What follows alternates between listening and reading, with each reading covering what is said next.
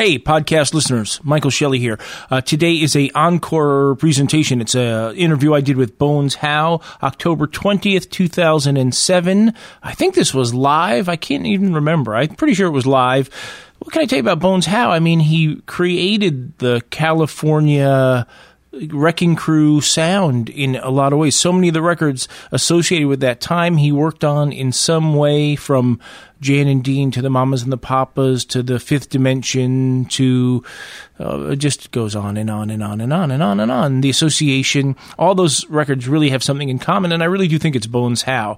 Uh, you know, he's not a performer. He's an engineer, producer, and so maybe he's not as dynamic as a guest as some of the guests I have that are performers. But uh, this is so interesting. And two thousand seven, uh, where has the time gone? I mean, wow, I'm just, my mind is going nuts. Almost ten years ago, right? He's still with us, though. He's in his eighties. Uh, the records are fantastic. And somebody emailed me and said, will you rerun this uh, this Bones Howe interview? And I said, yeah, I've, I haven't myself listened to it in, you know, since then. So let's hear it. Uh, interesting guy, great guests. As a sideline, we tried to do a part two. This one we did tape in advance, and the machine froze, and it uh, it disappeared. And that was the the day that I started using two machines whenever possible to tape a conversation. So that never aired, and uh, it's too bad, because we, we don't talk about the later half of his career, worked with Tom Waits, et cetera, et cetera, et cetera. Anyways, uh, you want to email me, it's Michael S. at W F M U dot org, and uh, that's it. Here is my conversation with the great Bones Howe.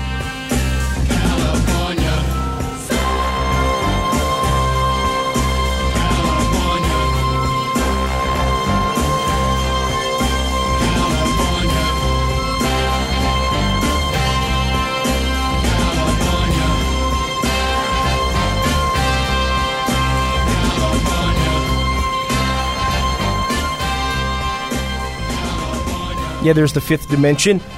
Sounding particularly good in headphones, I'd like to add. And that record was produced by Bones Howe, and Bones joins us on the telephone. Bones, welcome to W F M U. Thank you very much, Michael. How are you doing? I'm doing great. I got to say, even though I had to drive my wife to the airport at about three thirty in the morning, I'm still doing great. That's not a pleasant drive. I've done that drive a couple of times. Yeah. I, I, well, I think I should interview you, though, although we can, okay. we can talk about my wife. Uh, she's fantastic.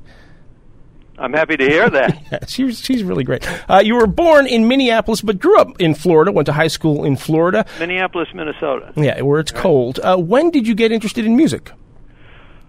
Um, I think I was probably, well, it was it was when I was just tall enough to wind up a Victrola phonograph. Hmm. And, um, you know, that when I, there was only radio when I was growing up. Uh, I grew up in the thirties and forties, and there was no television. And so all of our entertainment came into the house either by radio or by uh, the phonograph, which was a wind-up phonograph, a Victrola that you wound up with a crank, and uh, and you had steel or cactus needles. And, and when I was uh, finally tall enough that I could reach up and put the needle in the groove, um, that's really, I think, when my first interest in, in music um, surfaced, I guess. There were there really cactus needles. I never heard about that. There were cactus needles. Yeah, they were quieter. They didn't they didn't make as much uh, scratchy sound. Amazing. Uh, you started to play the drums when? In high school. Um, I was uh, it was around nineteen forty-eight. I graduated high school in fifty-one. Uh, some friends of mine were um, were in a band, and uh, they were older than I was, uh, uh, and I just uh, there was a bebop band. Um, John Edmondson had a little quintet, and, and uh, that was a bebop band. But they did play for dances, and then there was this, this six-piece band that played for dances in high school, all, all high school students, and the band was called the Solid Six. But I was more interested in the bebop band, and I, I always said, you know, someday I'm going to play with this band. And um, two friends of mine and myself started a... Uh, started a trio, piano trio, and uh, that's kind of, I, I just learned by listening, and I was self-taught. I learned by listening, and and I did play with John Edmondson, and uh, and I did play with the Solid Six, and and I went off to uh, college. The Korean War was raging, and uh, and I didn't want to carry a rifle, so uh, I went to engineering school. I was always interested in radio, and and uh, and obviously in, in music and phonographs and that sort of thing, electronics. So I I went to Georgia Tech to study electronics and communications. And how'd you get from there out to Los Angeles? Well, what happened was I was uh, I arrived at uh, at college and got rushed by a few fraternities. And one night there was a jam session, and there wasn't anybody sitting in the drums. So I sat down and started playing. And there was some guy there that had a band and came over to me and said, "Who are you?" And I said, "Well, you know, I'm, my name is my real name is Dayton, like the city on high. My name is Dayton Howe, and I'm uh, you know I'm a student at Georgia Tech." And he said, "Well, do you have any drums?" And I said, "No, my drums are at home." And he said, "Well, how quick did you get them?" In those days, the quickest way you could get something was by Railway Express. So well, my mom put them on the Railway Express, and I can have them by next week. He said, "Well, if you can have them by Saturday night, I've got a job for you."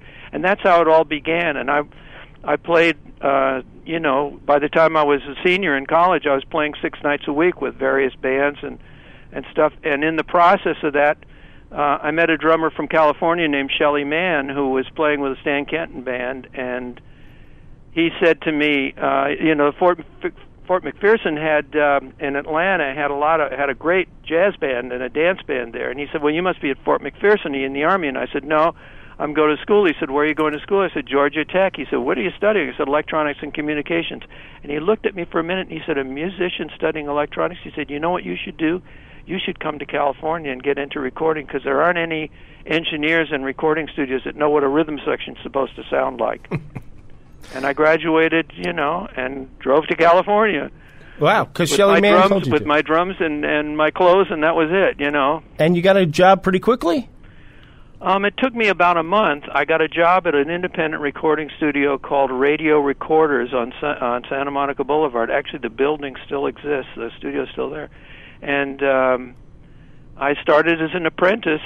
Uh, they um, they couldn't believe that a guy with an engineering degree would go to work at a recording studio as an apprentice, but that's what I wanted to do. And in those days, there were a lot of jazz recordings made in that studio. Pacific Jazz recorded there, and and um, you know there were some some uh, New York labels that recorded. And R C A did most of their recording there, so there was Shorty Rogers and Norman Granz did uh, a lot of his Verve recordings there. So there were there was a lot of jazz being being uh, recorded in those studios. They were really wonderful studios. And uh, it was mono in those days. There was no stereo.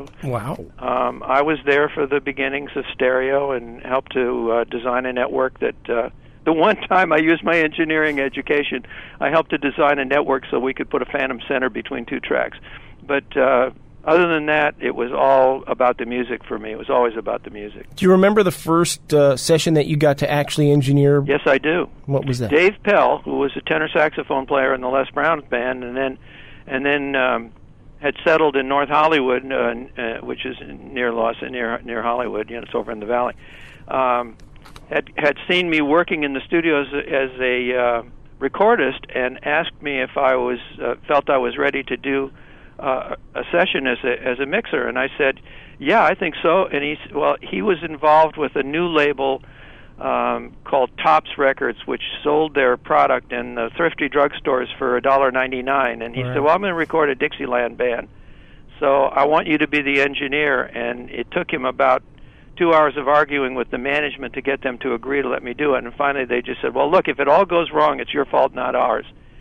Um, so I recorded, uh, there was a, a bass player named Morty Korb, and there was just, you know, a bunch of studio guys that lived in the Los Angeles area that had been Dixieland players, and we did this wonderful little Dixieland record, um, and uh, that was my first, uh, and that, of course, you know, really set things loose, because from then on people knew I was mixing, and I did... Uh, you know, I recorded Bud, Bud Shank and, and, you know, uh, Marty Page's Deck, you know, I just recorded...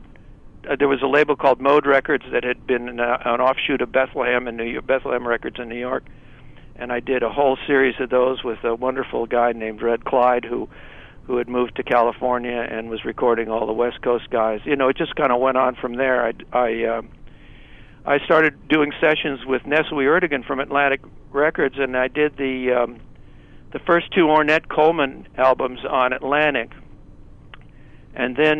Um, I did a, an album with Nesuhi, uh, with uh, Red Mitchell and Harold Land, and uh, you know by that time I was working very closely with Nesuhi, he sent me the album, and uh, without saying anything, he just sent me the album, and I, the album came in the mail, and I opened it up, and I looked at it, and I turned it over, and I looked on the back, and it said, produced by Nesuhi Ertegun and Bones Howe. Huh. And it was the first time I'd had a production credit. I mean, I'd had my name on the back of albums as an engineer, but never as a producer. And that was sort of the, you know, the moment when I said, gee, maybe I can do this too. Hmm. Inter- I was going to ask you, how did you get into to producing? How did you get from these heavy, heavy jazz sessions to these heavy, heavy pop record well, sessions? Well, what happened was, uh, you know, in the sixties, uh, sort of going into the middle sixties, you know, the, when surf was rising, jazz was falling, you know, the... Out here in the West Coast, it was beginning to disappear. You know, Shorty Rogers couldn't get a gig. You know, it was the, all that stuff that had been going on at the Lighthouse and, and all up and down Hollywood Boulevard, Jazz City, and The Hague, and all these other places just began to disappear. And guys began to take jobs at the Tonight Show Band and whatever they could get work. You know, uh, it was the whole thing was beginning to change. And, of course, the Beatles stuck the final dagger in all of that, and the whole music business changed from what was pop when I got into it to what became pop from the sixties onward. And uh, but in that time from the, you know, when you first got there to the very early sixties, the pre-Beatles sixties, you were recording all kinds of people walking through that door. Oh, absolutely. I was recording everything. You know, I was Frank Sinatra? Um, Armed Forces Radio Service transcriptions, you know, with these little seven-piece bands that were doing dance music. I was recording anything, you know, Sir Walter Raleigh pipe tobacco, anything that came through the door. It, it, people said to me, oh, you were so lucky you got to work on those.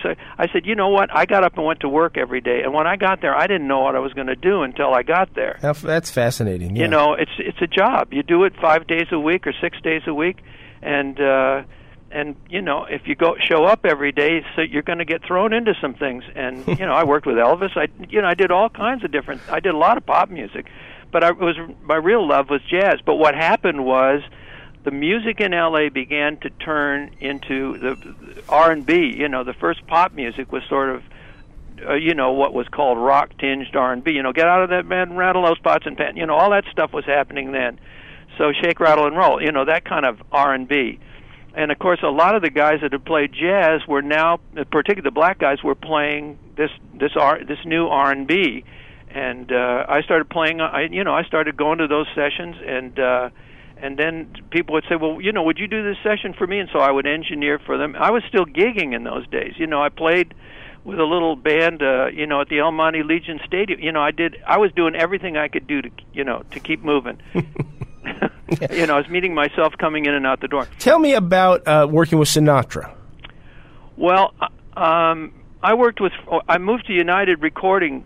Um, I spent five years at radio, and then I and then I moved over to United Recording. Bill Putnam, who had who had Universal Recorders in Chicago, had built a studio on Sunset Boulevard uh, called United Recording. Later he bought Western, and it became the famous United and Western, where all those big hits were cut in the sixties. And Bill was had always done Frank's sessions at Universal Recording in Chicago. And when he moved out here, Frank had started a label called Reprise and was doing his sessions at United. And uh, one night, Bill had a terrible accident. It was raining. He went outside. He slipped and fell and hit his head on the sidewalk. And And I, he had scheduled me to work with him on uh, as a, as his recordist, and he and it, we, you know, we carried him up and put him up in his in his office, and he and he just said to Frank, "Look, Bones will do this, this sessions. He's a really good mixer, and, and he'll." So that was the first time I worked with Frank, and um, it was you know it was uh, Neil Hefti was a producer. It was a real you know he was uh, a Billy volatile. May was the arranger, and Frank was great. You yeah. know he his his thing was he would give the band. He would usually show up an hour late to give the band a chance to run all the charts down to find where the you know if there were bad notes and let the arranger you know figure the kinks out that whatever they were. So he was real loose in the studio. It, for him, it was like you know being on stage, and he would fool around with you know kidded around with the musicians and and but when it came time to record, he was dead serious. Um, and he'd give you four or five takes, and he'd listen back and say, if that isn't it, I don't know what it is, and that would be it, and you'd go on to the next song. So, and remember, we were recording uh, simultaneous. Uh, I think by those days we were recording in three tracks, so there was no, uh, we you know, the mixes were very, very simple. You could play a mix back into the studio off a three-track. Mm. Uh, so a volatile guy, but you, you really just saw professional at work. Yeah, I liked him a lot, and of course, when the fifth, uh, when I was producing the Fifth Dimension, and they were record uh, were uh, pr- uh, opening for Frank at Caesar's Palace, I saw a lot of him. Hmm.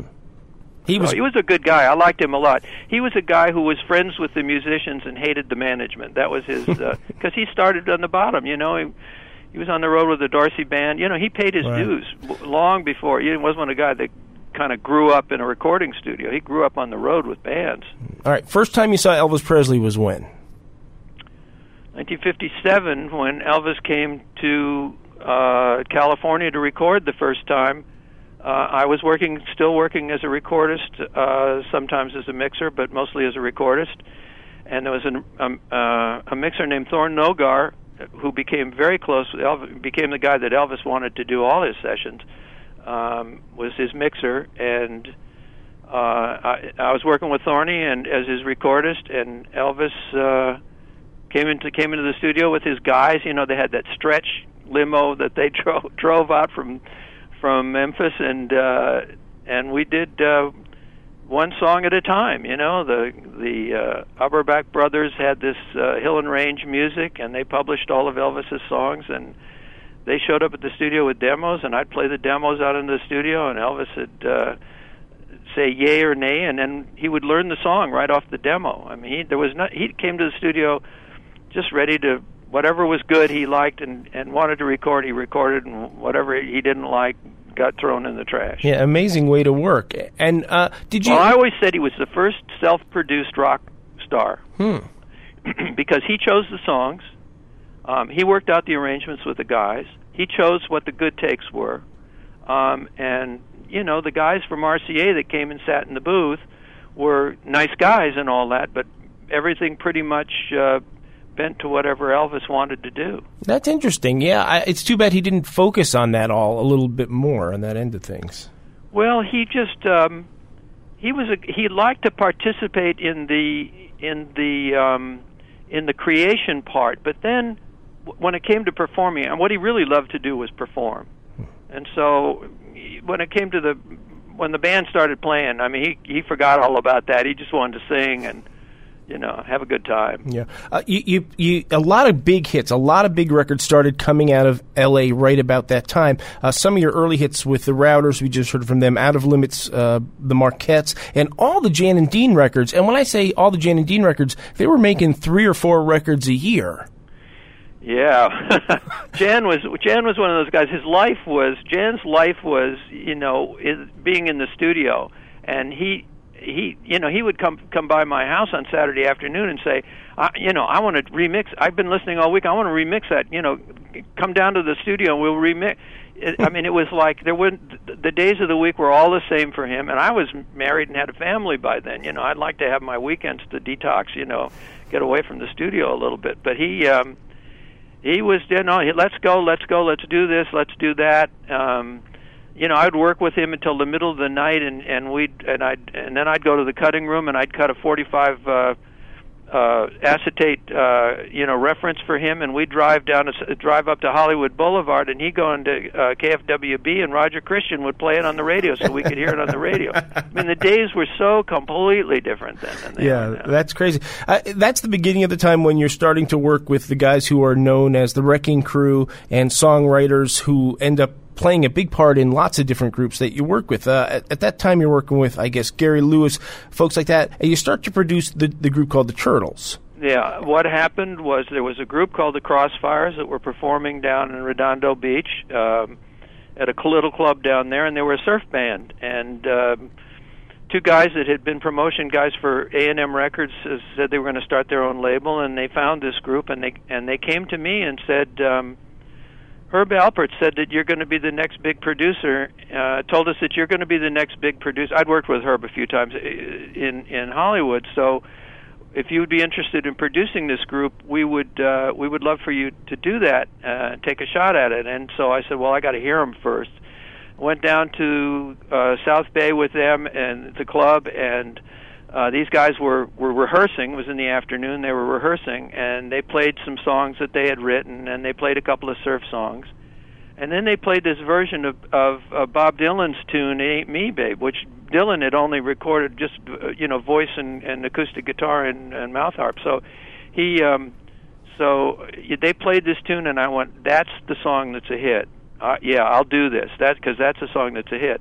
And um, and it was. So we went back, you know, we did a session in the studio, and we did that, that tune, and... Um, you know, I'd had so many years in the studio by then, and really had my own ideas about what I would do if it, if I were producing, and so um, we got a, I got a top ten record the first time out. Yeah, and it's a great record. Did someone say, "Listen"? This, this... By the way, they were called the Crossfires when they were called the Crossfires when I met them. They changed their name to the Turtles right before they put the record. It seems up. Like they also changed to a folk rock band, or well, that was really what it was. That was the beginning of folk rock. I mean, Dylan was just starting to go electric. Uh, you know, there were all these other things that the were birds. happening then that were were beginning. Music was again beginning to change. Was you know, that we something? Just come off Love and Spoonful, which was right. Good time. I mean, you know, there was this whole... Was that something the band wanted or the record company wanted? The record company wanted a hit. They didn't care what They didn't was. care. Right. They wanted a hit, and, and they the, got one. There's a little bit of controversy. Does the Turtles play on all of, like, the You Baby album? They, d- um, they did. They played all of, on all the things that I did with them, they they they played on all the tracks, yeah. yeah. Okay. Um, they... You know, uh, happy. To, the band had changed by the time they got to Happy Together, and um, and so that that band was a little bit more sophisticated, I should say, a little bit less, uh, you know, street level. They were uh, there were some better, really better uh, musicians in the band by then. So, and I think the record shows it. Hmm. Uh, you start. You're working with the Mamas and the Papas. Back back to engineering, but right. some giant hits, nineteen sixty-six through well, sixty-eight. Well, Lou and I got together. You know, I met Lou when he and Herb Alpert were hanging around the halls of Radio Recorders, and and and Herbie had his horn in a brown paper bag. Um, I had engineered a couple of sessions for Herb.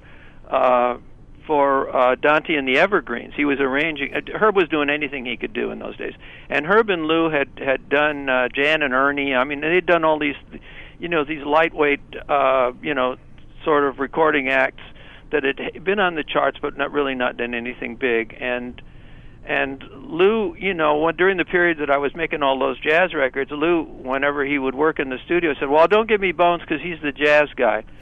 So, but one one. Uh, when I got over to United and made a few pop recordings, he called me up one day and he said, "I'm going to do an Everly Brothers record, and I want you to do it with me." And the song is called "Don't Ask Me to Be Friends," and uh, we did. We recorded in the studio, and of course, the you know the two black guys got in a fight in the studio, but we got the record made. And um, yeah, who got in a fight? Uh, well, the, the the Everlys, you know, uh, you know, they they weren't really on good terms with one another in those days. I mean, Phil. Phil seemed to be, you know, okay, but, you know, they just weren't on really good terms, and they got into a battle about who was going to sing what in the bridge, and, you know, mm-hmm. it was, apparently. But Lou got the session done, which was the important thing. He was still working for Nevins Kirshner Music then, which became Screen Gems. And um, and this was really the first record that he had produced as a solo producer. And he called me up, when I, he took the, he took the uh, in those days, you, you took an acetate ref, forty-five ref home. Called me up after played the ref, and he said, "That's a perfect mix." He said, "I want you to do my sessions." And when he started Dunhill Records, he I by then I had become an independent engineer, and he called me up and I said and said, "I want you to do all the Dunhill sessions. I want you to be my engineer." Well, that's how it all kind of began. I just um, I was working for Lou all the time, and uh, we were recording a, we recorded um, Eve of Destruction with McGuire, and then McGuire was going to do an album, and one night we were, we were uh, you know, all assembling in the studio to do a couple of tracks for McGuire's album, and these four scruffy kids show up with a guitar, and, and Barry says, uh, this is, you know, this is John Phillips. He he wrote, um, you know, California Dreamin', and uh, you should hear these guys sing. They sing really well. And so Lou and I went in the back room and, and listened to them sing, and I mean, they were amazing, they, and uh, it was, you know, what became the Mamas and Papas, and and and uh, just, you know, the four the four kids and a guitar. And uh, Lou said, "What do you think?" And I and I said, "If you don't take them, I will." And uh, he, you know, he got them away from Capitol Records. They were ended up on Dunhill, and of course, the rest is rock history. The Bathtub album was a huge was a huge album, and. Yeah. Uh, And off they went. I did uh, that album, the next album, which I call the Window album, the, I go by the photographs on the front. The first right. one's a bathtub album, second's a window album.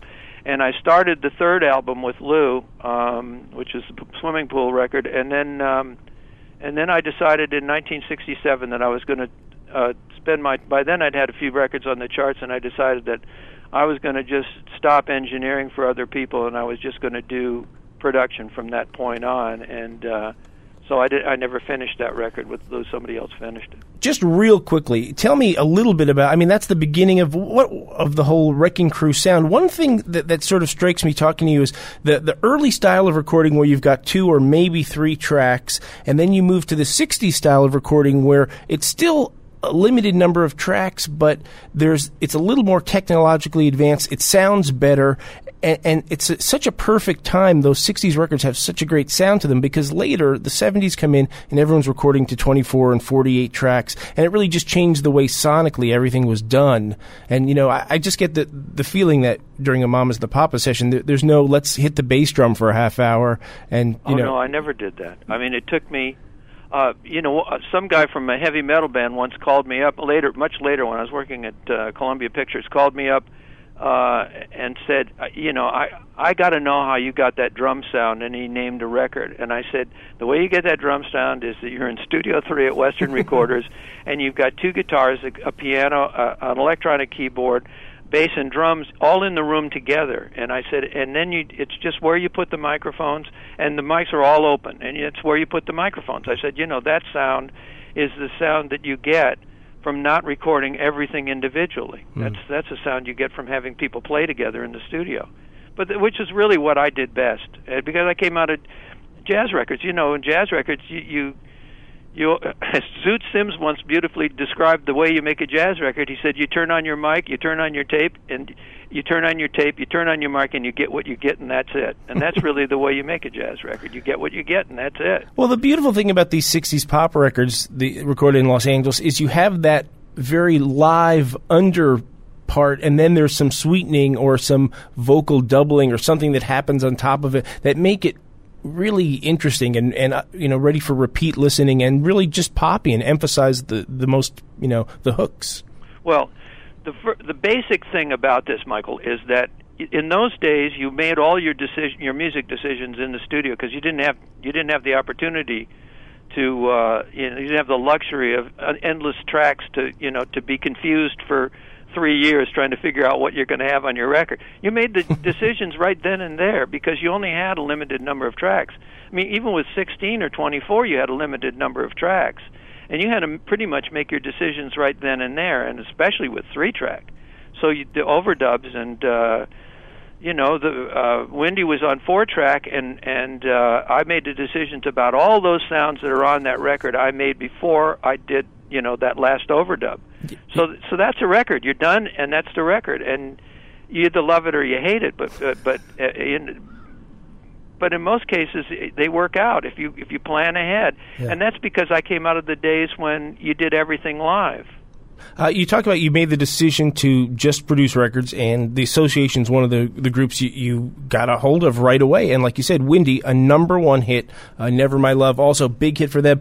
What I mean, what, a strange group, you know, everybody sort of sings, and it's just a what, what did you do? You looked at them and said, okay, here's what we're going to do. It just yep, that's when they asked me to come. When they asked me to meet with them, I met with them, and I said, okay, look, you you guys will. We'll agree on the material we're going to record. Um, I'll bring you songs, you bring me songs, and we'll decide. And if either one of us doesn't want to do it, then we won't do it. If uh, all of us love it and want to do it, we'll do it. And that's how we'll choose the material. I said, the one thing that you guys aren't going to do is you're not going to play on the record, because they'd made two records by then, and uh, two albums by then. Uh, on Cherish and, and uh, Mary, Along Comes Mary, they had not played on those records. And then on the second record they made, uh, Pangora's Golden Heebie-Jeebies or whatever it was called, they had played on that, and it was more or less self-produced, and it had been a terrible disappointment. So uh, I just said, these are the ground rules. Uh, the guys are going to play on it. Um, in the end, they wouldn't let me put the, the uh, you know, I call them the guys. They were, they were what ended up being called the Wrecking Crew. Um, and they wouldn't put their names on the album because they didn't want their fans to think that they they hadn't played on the record. Mm. But But it didn't matter because it's pop music, you know. It goes out. Uh, I don't think anybody ever turns a record over, you know, uh, the, to look at the back of an album. But uh, when you heard "Windy," did you go, "Okay, this it is"? Was a, a, it was it was a demo that I heard. Uh, they they gave me a, a roll of demos by a gal named Ruth Ann Friedman, who was a sort of a folk, uh, you know, guitar, vocal, you know, folk artist, acoustic guitar. You know, she was one of those acoustic guitar singers, and uh, it was on a on a tape with um, with uh, I don't know, maybe ten other songs or twelve other songs. And I went through the reel of tape, and I came to this song, and it was in, as I remember, it was. I mean, there's been some some discussion about this lately, but my memory t- it tells me, and as you can tell, I you know my memory is pretty clear. I remember it as being in three four time. Here, who's tripping down the streets of the city? You know, in three four. Hmm. And I said, wow, if we could put that in four four, that would be great. And that's what we did. Gong, gong, gong, gong. Right. You know, it's a, so um, the rest is history. The rest is uh, rock and roll history. Uh, the associ- Never My Love, you know, the, the wonderful thing about Never My Love is Clark Burroughs, who was, and this guy didn't get enough credit for what he did in, in music. Clark Burroughs, who was the lead singer for the Hi-Lo's. I'd met him when I'd recorded the Hi-Lo's, a wonderful vocal group. Had done an arrangement for them on one of their albums, and and um, they said, you know who does good vocal arrangements is Clark Burroughs. I said, I didn't know he was doing, you know, pop music. He said, oh yeah, you know, he's living out in the valley, and he got married, and blah, blah, blah. So I said, well, I'd love to talk to him. So I talked to him. I said, look, if you know how to how to voice these guys so that we can get some really hip harmonies out of them, I'd love for you to do this record. So he did, and when we and when the Idrisis played me Never My Love, Um, I said to him, you know, uh, this is a wonderful ballad, but, you know, I don't want to put a guitar solo in the middle of it. I don't want to put a saxophone solo, and every record's got a guitar solo, saxophone. You know, uh, what I want to put is a vocal solo. I want you to write, you know, a, a vocal part that they can sing that's got no words, that's, you know... A cantata, yeah. You know, that's... And yeah. He wrote that piece, and it, to, you know, I still get shivers when I hear that. I mean, and they sang the pants off it. They, I mean, that that piece, I mean, they sang on all their records, and that piece really shows you that those guys, when you could get them all lined up in the same direction, could really sing. That's great. Uh, they turned down MacArthur Park, right? Oh, gosh, yes. And you... Jimmy and I had done the Magic Garden album together with the Fifth Dimension, and, then, you know, we'd become good friends. And Jimmy, and, and we were finishing the Magic Garden album. Jimmy kept saying to me, I got an idea for the association. I want to do a tune for the association. I got an idea for a cantata. They're going to sing this cantata. I mean, of course, you know, Never My Love had come out, and by then everybody, you know, they would say, well, they can really sing. And we. So I took Jimmy over to meet with him. We were in Studio three at Western. He sat down at the piano, which is what he always did, and he sang this six tunes in a row, which was going to be one side of an L P, which was, in those days, an innovation. You'd, nobody did one whole side of an L P. Was, I mean, we got into that in the seventies, but we didn't really, it wasn't really happening in the sixties, particularly that early in the sixties. And so um, he he sang this whole thing, and there were, there were you know... Um, one part of it had, well, Where's the Playground, Susie, was one of the tunes that he recorded with somebody else, and it was one of the tunes that was in this was one of the four, forerunners of Where's the Playground. and, but it ended with MacArthur Park. Um, and the and the guys said, um, you know, we want to talk about this, Jimmy, would you go out and wait in the hall? So Jim went out in the hall, and we got into this massive discussion, and it ended up with them saying, any two guys in the association can write a better piece of music than that. Wow. And and so they turned it down, and I was furious. You know, I tried to quit. They wouldn't let me. I just said, you know, you guys are making a huge mistake. But anyway, they did. Um, we went on and did another. I did another album with them, and which wasn't, you know, it's called Birthday. It wasn't particularly a great album, and they chose most of the songs, and.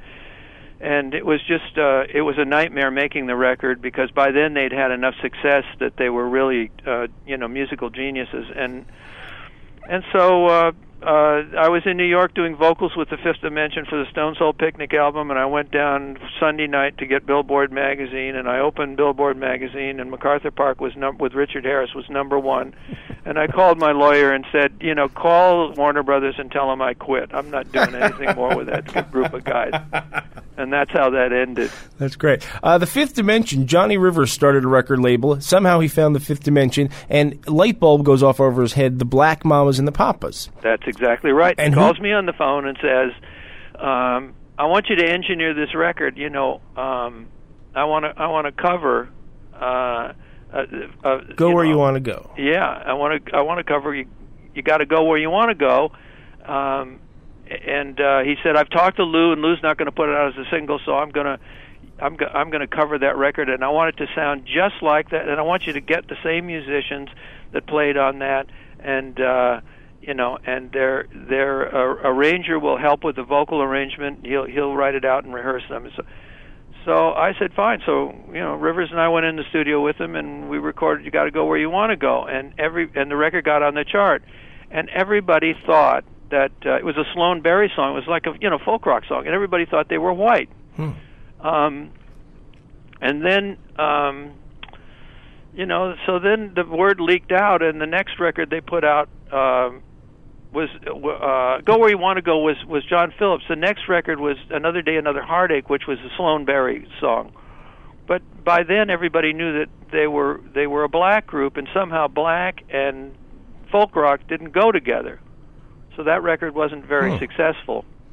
And then uh, John started uh, working on an album with with Jimmy Webb, who he just signed as a songwriter, and one of the tunes was Up, Up, and Away. And so I went in with John and did the Up, Up, and Away record, which I had promised I would do with him, so we did that in nineteen sixty-seven. It's the only, it was the last record I engineered for anybody else. And... and uh, The record was successful, and Up, Up, and Away uh, started getting played on W N E W in the uh, greatest city in the world, where you are right now, and uh, and they, uh, you know, it's it caught on there, and then pretty soon people were covering it, and and uh, he was smart. Rivers was smart. He got singles out there, and and got heavy independent promotion, got people out there to work the record, and uh, so it got it came to be. Um, It got to be, you know, the balloon. It was called the balloon. Everybody called it the balloon record, and and uh, it, you know, it got into the top ten, and and so they were launched. Uh, it won five Grammys, I believe, for you. Uh, well, I, you know, I was just the, you know, I was just the engineer on that record, John. You know, but but when I when I'd gotten two number one records with the Association, and he was getting busy with his own career, he called me up and said, "If you want to produce the Fifth Dimension, I want you to do it." Um, and so I went in, and you know, we we started doing what we did. Um, it was, you know, we got going. Finally, uh, I found Stone Soul Picnic, Laura Nero's tune, and that really got them an R and B hit, which they always wanted. And I think from that point on, we really, uh, you know, we really got going. Yeah, some amazing stuff. Uh, nineteen sixty-eight, you do the comeback special with Elvis Presley. And we just heard a little less conversation, which has recently sort of been, it's everywhere now. It's an amazing track, that record. Were, were those songs recorded in a studio for him to sing along with in the yeah, show? They were, well, some of them he sang, uh, uh, everything that he sang on camera, he sang live. Um, but the music was... was... But the tracks were pre-recorded. You, okay. Working in television, you work with not only, especially N B C, you work with not only uh, pre-recorded tracks, but you work with the uh, the N B C Studio Orchestra, which we augmented with uh, with the Wrecking Crew, you know, rhythm section. But uh, Steve Binder and I had, had started a company that we um, that uh, we wanted to, to do both uh, television work and record work, and we thought maybe uh, he thought maybe I could be a contribution to the music part if we did music uh, television specials, musical television specials, um, and. Uh, And then I would do records, and, and we would find artists together and so on. Um, the real highlight of that was we got called to N B C to discuss doing a Christmas television special with Elvis. And uh, the Colonel had made a deal for Elvis to do to sing twenty-four Christmas songs, same rehearsal with everybody, and that was going to be it. And uh, so we went out to talk to the executive producer, Bob Finkel. And we came back from that meeting, uh, and I said, driving back to Steve, I said, you know, it's a shame. He's never, he, Steve said, he's never been seen on T V the way he really is, you know, the way he really sings. And I said, well, you know, Steve, the way to do that is not to talk to the Colonel. The way to do that is to talk to Elvis, because he always produced his own records in the studio. And if we've got him fired up about doing that, he'll, he'll convince the Colonel. And that's exactly what happened. We managed to get a half-hour meeting with Elvis before the next meeting at N B C, and we pitched this idea to him. And I think the thing that really did it was Binder was so smart, he said, he knew that Elvis had gotten into karate, and he said, you know, I know a choreographer who will choreography, choreograph uh, uh, uh, a karate scene with you doing karate moves. And that was, his eyes lit up, and that was it. And, and so we did the special. Uh, he was there in our office every day working on the script with the writers. He... Um, You know, he was a trooper. He loved the process. He loved the process. He loved to perform. He just, he was, uh, now we're talking nineteen sixty-eight. The music had really changed, and the Beatles had been around, and the Rolling Stones had been around. And uh, if you look at the live section, this, I tell everybody this. You know, everybody, oh, Elvis was great. This, I said, take a look at that, at the live section. It's on, it's on a D V D now. It's, it, it was on tape then. It's on a D V D now. He reaches for that microphone, and his hand is shaking at the beginning of the first tune. And he sang eight bars, and he knew he had them. Hmm. And Steve, that's one of the. And Steve, you know, started as a as a television director, doing Stars of Jazz. It was all live T V. You didn't get a shot, a second shot at anything. You know, you just called cameras, and if you were right, you were right, and if you were wrong, everybody knew it. So, but he was he called that whole thing live. He called. I was in the booth. He called all those cameras live. And there's wonderful shots. My favorite shot in that whole thing is he he superimposed a uh, a shot of a girl's face looking up at Elvis, and then Elvis swings his arm around and he wiped the girl's face. It was just amazing, amazing stuff that happens live on in that live hmm. sequence. It's just. It's absolutely wonderful. Yeah, it's we had really a great exciting. Time doing it. It's a really exciting thing to watch. We're sort of running out of time, and I have, like, we're only about halfway through your career. It's because your, your career. So, so let me, a few quick things. Did you play drums on Grassroots Records? I did. Which ones? I played on Where, Do, Where Were You When I Needed You. Uh. Um, uh, let's see. They just needed somebody, and... What, uh, what, what happened? No, no. What happened was I started playing on Sloan and Barry's demos, because they, they, Hal, of course, was so busy they couldn't get him. And um, Jimmy Gordon had played on a few, but, the, you know, the, everything was really kind of going. This, we're talking mid-sixties now. Everybody was busy. And I had played on a few demos, and, and they called me up and said, uh, you know, you got to play on these demo sessions for us. And and they did them in the morning, so it's, and most of my work was usually in the afternoon and the evening. So I said, okay, I'll play on a couple of them for you. So, well, you know, we've got to get this stuff down on, on tape. So I can't remember. We did we did a bunch of tunes, um, and one of them was Where Were You When I Needed You, and it was just a demo, and Phil sang on it. So it, uh, you know, they took it to the Grassroots. They said, yeah, we're going to do the tune. They went in the studio to record it, and they could never get that same. It's really not a drum part, it's, because it's not exactly perfect rhythm. It's more like a percussion part. You know, it's got a, a lot of, you know, I have this really deep tom-tom I was hitting and all this other stuff, and, and uh you know, they said they could never get the Grassroots to, to play that with that same feel. So um, they put the Grassroots voices on the demo that I played on. Mm-hmm. That's how I got on there. I see. Okay. And then, and that's what happened with the rest of them. I just, you know, I went in the studio with Phil and and uh, Joe Osborne and, you know, whoever the guitar players were, and, and Phil played guitar in most of them. I mean, usually there were just maybe three or four of us in the studio, and I, and I. You know, I played on the demos, and then they used. Um, there's a song called "Tip of My Tongue," which uh, was a minor hit. There's just a bunch of stuff, um, and then I played played on Phil's album. Uh, you know, his uh, Phil Sloan had a uh, for a while was known as P F Sloan, right? And, made some great records. Rock records. So Hal played on some of those, and I played on some of them. So I was working around the studio.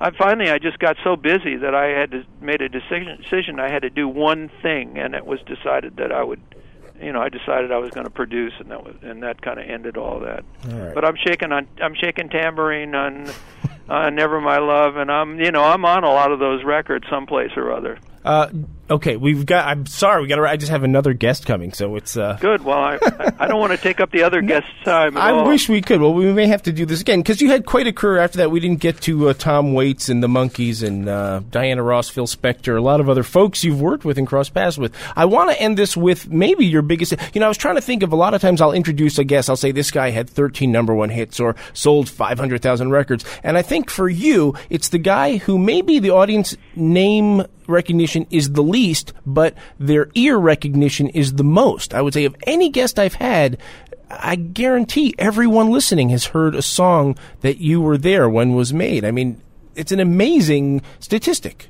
Yeah, let me tell you one other thing that I really love. There's a there's a, a site on iTunes called sixties Pop, and Aquarius is number one. Wow. I don't know if it still is, but it was for a while. So I just, uh, you know, there there's some justice for getting old, you know. I'm going to play this record, and uh, it's an amazing, amazing record. The Fifth Dimension, Aquarius, Let the Sunshine. Actually, uh, Galt McDermott is going to be on the show in a few weeks. Tell oh, me good. how you how you found the song, how you put it all together, a little bit about the recording. Well, the it's a, it's a it's a quick story. What happened was the Fifth were were performing at the Americana Hotel. Uh, Well, I don't can't remember what it's called now, but it's there was a hotel in, in New York called the Americana, and they used to uh, they used to perform in the showroom there all the time, and they were performing, and they they called me up and said, "We went to see this this uh, show called Hair, and there's a great song in it for we could do it would just be great for us um, called Aquarius, and we want to do it." And I said, "Well, okay, um, I'll go out and get the soundtrack album, but in the meantime." Um, You know, I'm coming to New York to do vocals. We're working on a Stone Soul Picnic. I'm out coming to New York to do vocals with you guys, and when when I get there, I'll go see the show. And I listened to the song, Aquarius, and I said, well, you know, it's not really a whole song. It's just sort of an introduction to the show. And, of course, when I saw the show, I realized that it just kind of goes from there into the show. And so I'm sitting there going, what am I going to tell them? You know, I don't know what I'm going to tell them. And then Rado comes... Ragni comes swinging across the audience, and they do this tune called The Flesh Failures. And the last three bars of The Flesh Failures is, is Let the Sunshine In, the Sunshine, the Sunshine In, you know. And I said, that's it. We put that, we make a, we, that becomes the the last part. We make we make a medley, and we just put that in the end. So I called the publisher, because it's a, you know, it's a Broadway show. You can't just do things like that to Broadway show tunes. So I called the publisher and I said, here's what I want to do. I want to do Aquarius, and then I want to segue into Let the Sun Shine In. And he said, what's that? And I said, well, it's the last three bars of The Flesh Failures, but you got to speak to, you know, Galt McDermott and, you know, the guys, Rado and Raggy, and ask them if, if they mind if I just, you know, use that last three bars and I'll make a medley. They'll have the whole the whole thing, but it'll be actually two two of their songs. Um, and I said, okay, you know, I'll ask him. And so he called me back a couple of days later, and he said, yeah, he says, you can do it. You know, he doesn't understand what you're going to do, but he says he doesn't mind if you'll make a record with the Fifth Dimension. He thinks that's great. So I made the record, and, of course, you know, it's rock history. It was number one for eight weeks in a row. And and uh, and, and later somebody said to me, gee, you know, I, ta- I talked to this guy. The guy was the publisher. He, that was a great idea he had to put those tunes together. So everybody, you know, when it's when you have a hit record, everybody everybody thought of it, and uh, you know, he's welcome to it uh, for whatever. But it was your idea to hook those two things together. Yes, it was. I mean, and did they play it all the way through, or was it? I mean, I worked edited? the arrangement out. You know, I how how could he take credit for that? You know, I worked the whole thing out, figured out how we were going to do it, and Alcivar and I, you know, figured out how the vocal was going to go, and you know, that's how it got done. But Bill Holman did the did the chart for the strings and horns, like he always did for me. Wonderful arranger whose arrangements are now in the whose jazz arrangements are now in the Smithsonian Institute. And it's uh, Joe Osborne on the bass and Hal. That's Joe and Hal. Yeah, that's the that's the guys. Tedesco, you know, it's the all Tommy and Joe and Hal, the Wrecking Crew. Well, it's a, it's a crazy record. Uh, Bones Howe, thank you for joining us today. It oh, has Michael, been a pleasure. Thank you. It's been a lot of fun. I feel like we just scratched the surface. We may have to do this again. Uh, I, okay. Because there's more to talk about. Okay, now you can do do do dee do do do dee do do do do. Thank you, Bones. Bye, Michael. Bye bye.